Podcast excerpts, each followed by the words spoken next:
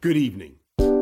Dünya Podcast. Monsieur le Président de l'Assemblée mondiale de la santé. Liebe Mitbürgerinnen, liebe Mitbürger. Haftalık Dünya ve Avrupa gündemi. Herkese merhaba. Dünya Podcast'a hoş geldiniz. Ben Akın Art. Bu hafta sizlerle yeni bir Almanya gündemi için Postit'in yeni bölümünde beraberiz. Bugün tarih 3 Mart. Bugün aslında önemli bir gelişme daha var. Eyalet başkanları ve Angela Merkel arasında yapılan bir toplantı sonucunda Almanya'nın koronavirüs gündeminde nasıl bir takvim izleyeceği, önümüzdeki günlerin nasıl şekilleneceği tartışılıyor. Fakat korona gündemi hepimiz için bir miktar monotonlaştı, tek düze bir hal almaya başladı. Bu gündemi Dünya Podcast'in olağan bölümlerinde aktarmaya devam ediyoruz mecburen. Fakat postitleri ve diğer programlarımızı mümkün olduğu kadar bu gündemden uzak tutup başka gündemler etrafında yapmaya çalışıyoruz. Bu programın gündemi de Sosyal Demokrat Parti'nin SPD'nin 2021 seçimleri için hazırladığı seçim programı. Alman siyasetini takip eden dinleyicilerimiz hatırlayacaklardır. SPD seçim gündemine en hızlı adapte olan parti oldu. Bunun en önemli sebeplerinden biri şüphesiz özellikle son bir senedir parti içerisinde yaşanan sıkıntılar ve Almanya'nın en güçlü partilerinden biri olan Sosyal Demokrat Parti'nin halk nezdinde desteğini uzun bir süredir istikrarlı olarak yitiriyor olması. Daha önce bir başkanlık seçimi gerçekleşmişti biliyorsunuz. Boryan ve Esken partinin başına gelmişlerdi. Kongrede bugünkü Maliye Bakanı ve Başbakan adayı bu seçimlerde SPD'nin Olaf Scholz'u yenerek ve partinin bu gelişmenin arkasından sola daha fazla dümen kurmasının beklendiği çeşitli otoriteler tarafından yazılmıştı. Şimdi değerlendirmeye çalışacağımız seçim programı da gerçekten bu tahminlerin bir miktar doğru olduğunu gösteriyor. Başbakan adayını ilk açıklayan parti olan SPD seçim programını da ilk açıklayan parti oldu ve programını dijitalleşme, iklim değişikliğiyle mücadele ve sosyal devlet başlıkları altında duyurdu. Programın sac ayakları olarak bu üç maddeyi tanımlamak mümkün. En çok dikkat çeken madde ise Hartz IV adı verilen sosyal yardım modelinin komple reforma uğratılarak kaldırılması. Kaldırılmasından kastımız ne? Hartz IV aslında daha önce SPD'nin başkanlığını yapan ve başbakan olan Gerhard Schröder zamanında uygulamaya konulmuş bir sosyal yardım projesiydi. Bu yardım aslında iş gücünü biraz daha rekabetçi kılmak için sosyal yardımları belli koşullara bağlıyordu. Ve bu koşullar örneğin sosyal yardıma başvurduğunuz takdirde üzerinizde herhangi bir mal varlığının bulunmaması gibi maddeleri kapsıyordu ve bu geçirildiğinde ciddi bir tepkiye de neden olmuş o dönem. SPD aslında kendi koyduğu, kendi başlattığı bir politikayı tedavülden kaldırmayı vaat ediyor bu yeni seçim programında. Hartz IV'nin yerine getirilmesi planlanan vatandaşlık parası Bürgergeld kapsamında ilk yıl içerisinde bu yardıma başvuran kişilerin gelir beyanında bulunması gerekmeyecek. Kira yardımı ve ek gider yardımları için de koşullar ortadan kaldırılacak. Bu dönemin bu yardımın aslında Schröder zamanında getirildiğini söylemişti. Bunun bir anlamı daha var. Schröder SPD'nin son başbakanlık yapan genel başkanıydı ve Merkel'in selefi Helmut Kohl'ü seçimlerde mağlup ederek bir sonraki seçimlerde başbakan adayı ve başbakan olacak olan Angela Merkel'in de aslında önünü açmıştı. Ve bu dönemin önemli politikalarından biri olarak biraz eski olduğu için benim çok hatırlayarak yorum yapma ihtimalim yok. Fakat aktarıldığı kadarıyla o dönemin en çok tartışılan başlıklarından birinin de Hartz IV olduğu söyleniyor ve belki de Schröder'ın ve SPD'nin sonrasında güç kaybetmesinin de önemli sebeplerinden biri bu politikaydı. Hartz IV'nin yanı sıra vergi dilimlerinde ve vergi kesintilerinde de bir reform vaadi görüyoruz. Bu vaade göre en üst kesimdeki %5'e bir servet vergisi getirilecek.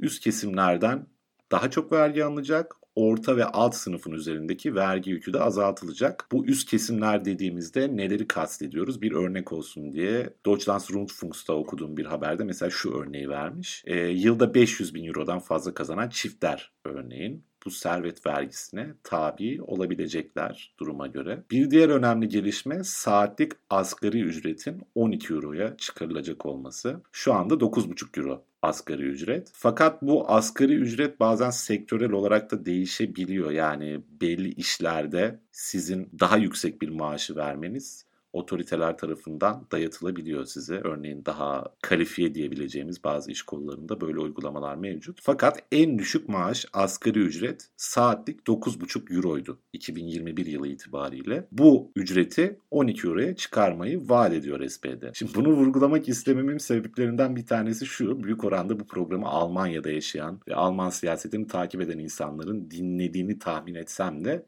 Türkiye'den de Alman siyasetine meraklı insanlar dinleyebiliyor. Şu açıdan bence kayda değer. Hatırlarsınız geçen haftalarda CHP belediyelerinde yapılan bir grev dalgası söz konusuydu İstanbul'da. Ve bu grevler e, işçilerin ücretlerinin artırılmasının bir eşitsizlik yaratacağı hatta belki 3 belediyedeki ücretlerin artırılmasının ülke çapında enflasyona yol açabileceği gibi iktisat dahisi yorumlarla eleştirilmişti. Şu anlamda bunu önemli görüyorum. Türkiye'de siyaseti takip eden insanların da bilmek isteyebileceğini düşünüyorum. Almanya'da Sosyal Demokrat Parti'nin sosyal demokrat bir politikanın nasıl yapıldığına, yapılması gerektiğine dair burada verdiği ipuçları umarım Türkiye'deki saçma sapan tartışmaları sosyal demokrasi kılıfı altında tartışılmasına dair de bir fikir verebilir, bir farkındalık verebilir. Bu anlamda bunu da vurgulamış olayım. Konuyu dağıtmadan tekrar SPD'ye döneyim. Çocuk parası yardımı var biliyorsunuz Almanya'da.